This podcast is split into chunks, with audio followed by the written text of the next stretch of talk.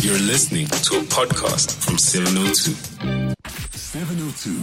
The Naked Scientist. It is time for the Naked Scientist with Dr. Chris Smith, and we will be taking your questions, all your science-related questions, on 011 883 702 or the WhatsApp line 072 702 1702. Happy Monday, Doctor. How are you doing?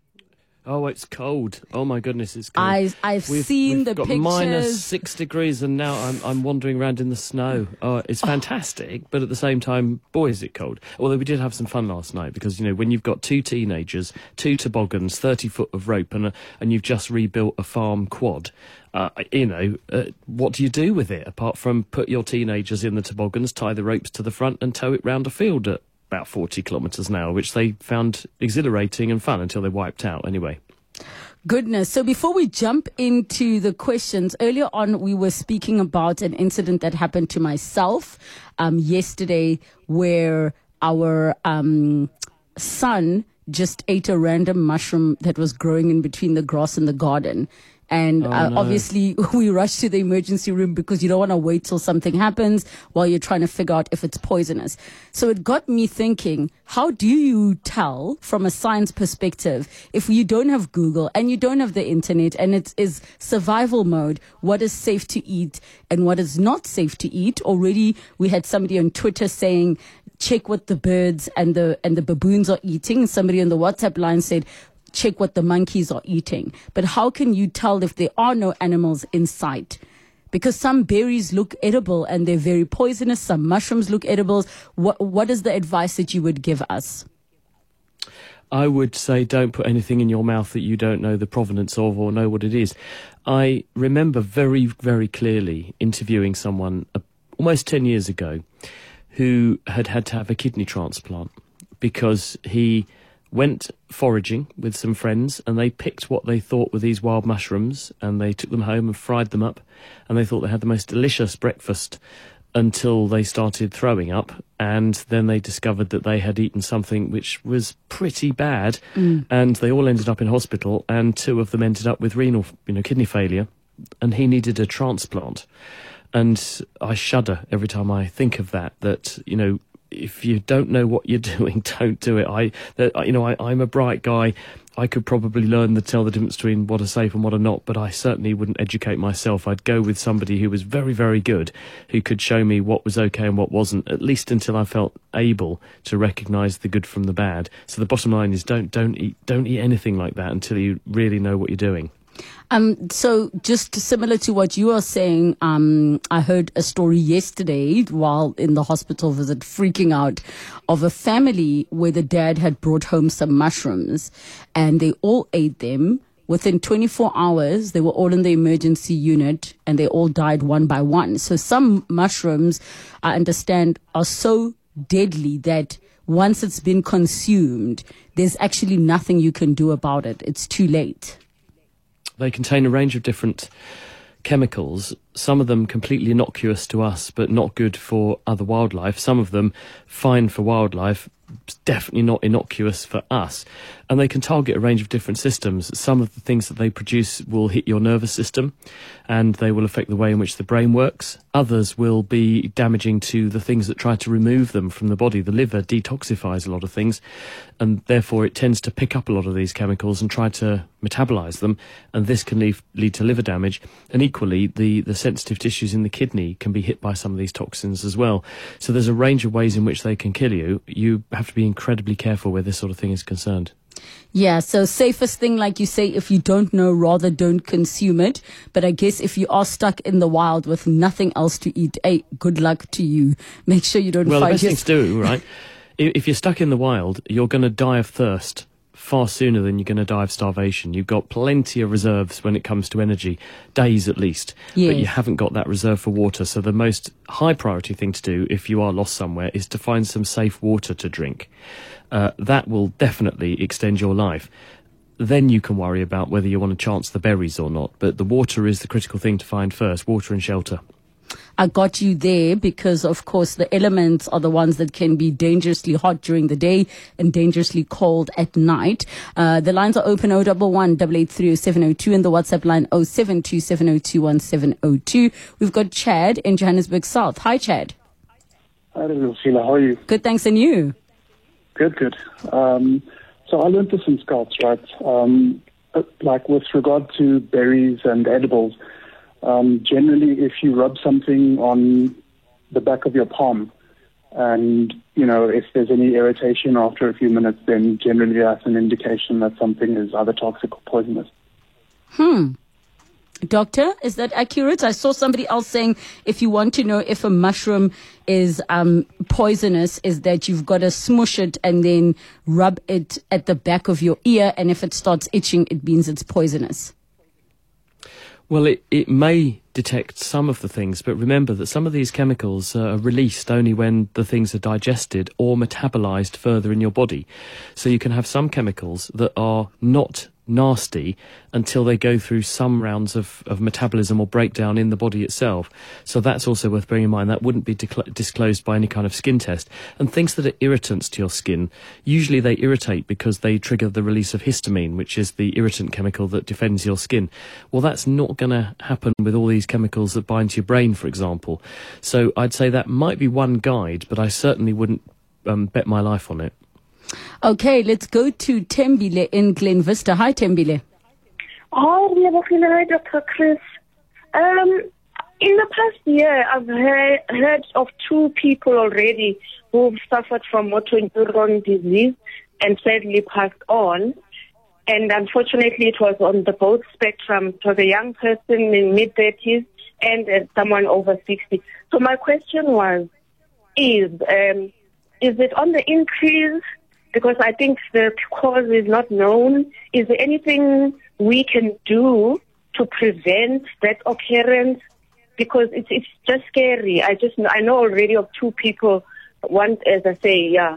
Then gradually they lose mm. function of that, and then that, and then that, and then the respiratory muscles, and then you know, and then they pass yes. on. So yeah, it's it's scary, eh? Thank you well, for I'm that sorry question. to hear about your fear we're talking here about a condition called ALS or amyotrophic lateral sclerosis, which is also called motor neuron disease, and it also goes by the name Lou Gehrig's disease after the sportsman Lou Gehrig, who unfortunately got it. Now, in some respects, these diseases are becoming more common.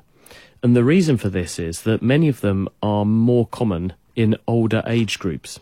And as a population ages, in other words, on average, people in a population live longer, which in the majority of countries around the world, owing to better living conditions, better food, better accommodation, better water, fewer wars, better medicines, people are on average living longer. And so as a result of living longer, more people survive to be an age where these sorts of disease, diseases of old age, degenerative diseases, do tend to increase in prevalence. So in that respect, they are becoming more common, but that's a symptom of the success story of better living conditions in other respects. There are some causes of these diseases which are genetic. They run in families, and we can trace a history through a family, and those are the ones that tend to cause a young pr- presentation of these conditions. Many of them that we see that affect older people is unfortunately bad luck or a combination of genes and bad luck, but really you have to live long enough to get the condition. When you see very young people, often there is something genetic behind their presentation and those sorts of conditions are not increasing because we aren't necessarily increasing the number of people who carry those genes. So I think the answer is that the conditions are becoming more common because we're better at diagnosing, detecting and picking them up. We're also seeing more people living long enough to get some of these conditions, but on average, I think the younger people with the genetic causes of them are not increasing appreciably, and so the risk remains the same in that respect. All right. Thank you so much, Tembile, for that question. Uh, we've got a voice note. Hi, Dr. Chris. Uh, it's Petrus here. I just wanted to ask about the size of the manhood, uh, the men's thing, because I've seen a lot of adverts about the size. What what what is the normal range? Like, what is too small or too big uh, in terms of length and diameter? Because I think maybe there's some kind of belief that I'm, I have, I'm having too small or something like that. Is it diameter or girth? Please help me, Dr. Chris. Well, girth is the circumference. So if you were to put a piece of string and uh, start in one place, measure all the way around, and then bring your two fingers together, that's the distance in circumference. Diameter is if you were to say put a finger on one side, a thumb on the other, and say how far apart is my finger and my thumb. Yes. That's the diameter. People tend to use both terms interchangeably, but there, there is a range. In the same way that there is a human range of heights and foot sizes and uh, eye colours, there is a range of different anatomical proportions in that part of the body as well, just as there is for women. And everyone's a bit different. But the average goes from somewhere from about five inches, we're in imperial measures here, uh, I can't remember what that is in centimetres, through to about six and a half, seven yeah, and, and there are, of course, some people who are well beyond that, um, but they generally are featured in adult videos that are beyond the scope of this radio program. Um, so, really, the answer is that everything that works is regarded as normal in the same way that there are short people and tall people, there are bigger people and smaller people. There is nothing that is normal, and if you're outside that particular very narrow range, you're abnormal, with the exception of some people who do have some structural problems or some very, very small bits of apparatus, which can often be caused by certain underlying conditions conditions. But the bottom line is, does it work for you? And if it does work for you and your partner, there's nothing to be worried about. So is it a medical term when they call it a micro, the P word? Yeah. Yeah, micropenis, and this this is this can happen in some people who have underdeveloped genitalia. There can be other reasons why people may have this happen to them, and there are things that can be done for people if they have that problem. But most people, if you ask them where on a line they would put themselves in terms of how big or small they are, most people would put themselves as I'm too small, Hmm. just because they feel a bit bashful. But if you then look at the whole population, you'll find that most people are spot on the average, exactly as you would expect in a normal distribution in a population. Most people have got average bits and pieces, and there's nothing at all abnormal about them. All right, uh, we've got another question. Please ask the doctor what is and how does one deal with parasitophobia or delusional parasitosis? Mm. Um, this is quite common, and people will feel that they've got things crawling around under their skin, or they will uh, feel that there's uh, they're, they're worried about germs and touching things and things like that. It's actually quite common, and it can be very, very disabling. If you develop this kind of thing, which is kind of a manifestation of obsessive compulsive disorder, where people will worry about touching things because they're worried about picking up contagion and they feel they have to wash obsessively and that kind of thing. Otherwise, something horrible is going to happen if you have those sorts of symptoms or a history of that sort of thing happening, you can be helped. And it's absolutely important that you don't suffer in silence because it can be very disabling. Some of these people who, who have uh, obsessive compulsive disorders will find that it completely encroaches on their life to the point where they're so miserable because they can't live a normal life because they're bound by these rituals and certain behaviours which lead to them um, having to practice these rituals otherwise something awful will happen to their mind there are things that can be done, and it's very important not to suffer in silence. And if you have these sorts of delusions or these sorts of things, and, and it's a new thing or it's something you've had for a while, but it's beginning to get control of you rather than the other way around, you must talk to somebody because they can get you some help, and that can range from simple talking about it and some simple strategies to help you to come to terms with it, through to uh, medications in certain circumstances that can also help with few side effects to help to give people a bit more control over the problem. And I'm sure there are many people who suffer in silence because they're called all sorts of names for having what look like uh, looks like irrational fears that don't make sense. Um, but there is help that you can get. Um, here is another voice note. Hi, Will and the doctor. Ah, since I can hear, just a quick one. Why do we enjoy um, music more when it's too loud? Mm, nice one. And some people Yeah. enjoy it more when the bass is significantly high. Normally, it's people who go to parties who don't want to talk to each other that uh, enjoy the loud music. Because I'm, I'm, I must be getting fuddy duddy or something. I went to a party on Saturday evening to, to just celebrate Christmas in my village, and it was so loud, everyone was complaining that they couldn't hear each other talk because everyone wanted to socialise. And you think, well, why don't the organisers, who are similarly complaining, why don't they just turn it down a bit? But I've lost count of the number of parties I go to where this is the case, and the, the band empty the room because not because the music's no good, but because it's just too loud. And I think it's because the people who tend to do the music love their equipment and love making the music sound good and loud. They're not trying to talk to each other and they often position themselves right at the back of the room so they get the full room experience when they're monitoring and setting up the levels. Whereas when they're the poor people who are right near the stage or near the speakers who are getting deafened and can't talk to each other and are trying to talk to each other, that's when you really notice. So I, th- I think it's a combination of factors. But we, we like loud music for a range of reasons. We, we like that, the fact that the bass makes people move in sync. There's something about synchronized movement that makes us bond. It is not a coincidence that if you look at armies, they practice marching and they make everyone march in sync. It's not a coincidence that when you look at some birds, they will fly in a formation. They are synchronizing. It's not a coincidence that if you look at mosquitoes mating, the males and females will synchronize their wing beats in order to communicate that I fancy you. Mm. You're giving me a buzz, as it were. And so as a result of this, synchrony plays a really important part in bonding between individuals but also as groups. And to make people synchronize, you can dance. And how better to do that than to give everyone a nice throbbing bass beat that they can dance to?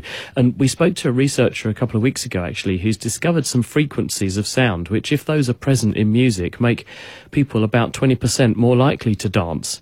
So they were doing experiments at um, various university campuses where they were playing music and at various random points in the music turning on these sounds that people can't actually hear, but they generally feel because they cause vibrations that are picked up by vibration sensors in your viscera.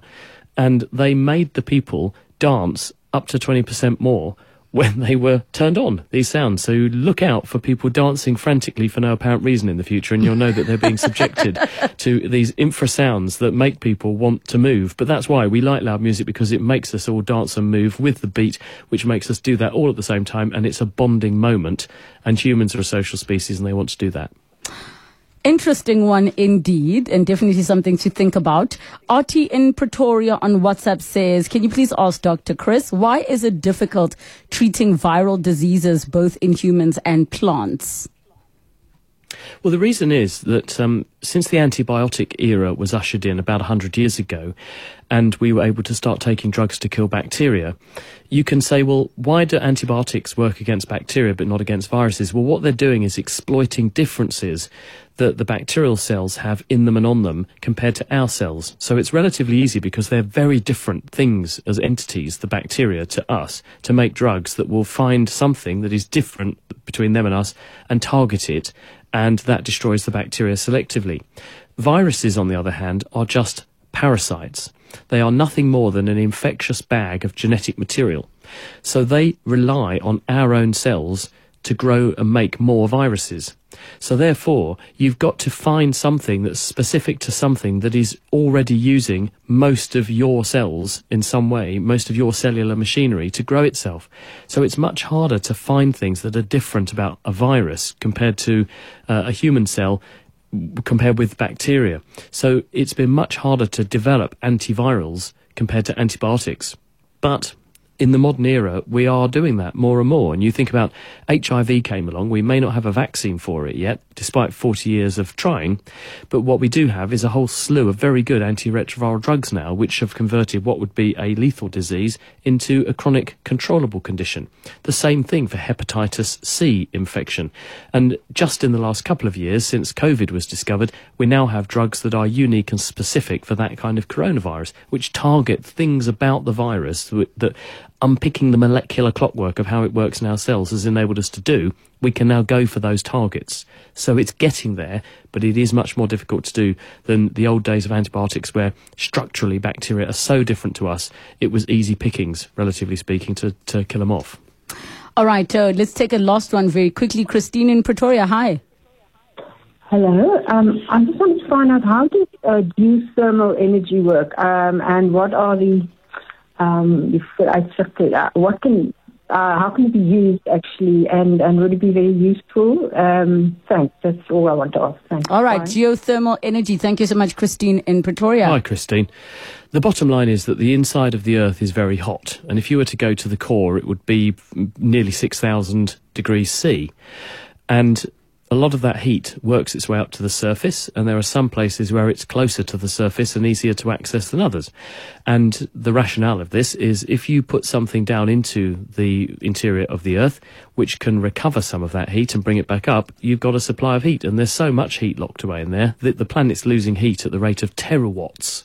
And, and, we're not consuming anything like it at the same amount of or same rate of energy. So you basically exploit the heat of the planet to heat something up and that gives you a supply of heat, which is either very useful for keeping people warm, houses warm, or water warm for all kinds of processes, or you can make it so hot that you can turn it into steam and then you've got a way of making electricity under certain circumstances. So that's the simplest uh, application. And then there are other ways that people are exploiting this now with, for instance, old mine shafts that are flooded. The top of the mine shaft will have water at a different temperature and density than the bottom. It's a tiny difference, but you can exploit that tiny difference with, say, a heat exchange pump, and you can recover the energy and dump the cold water back into the very bottom of the mine, and in that way you can provide heat to lots of houses. So there's a range of ways you can do this, but geothermal really means hot rocks. Put water onto some hot rocks and it makes the water hot and you can use it. All right, we're going to have to leave it there. Thank you so much, Dr. Chris Smith.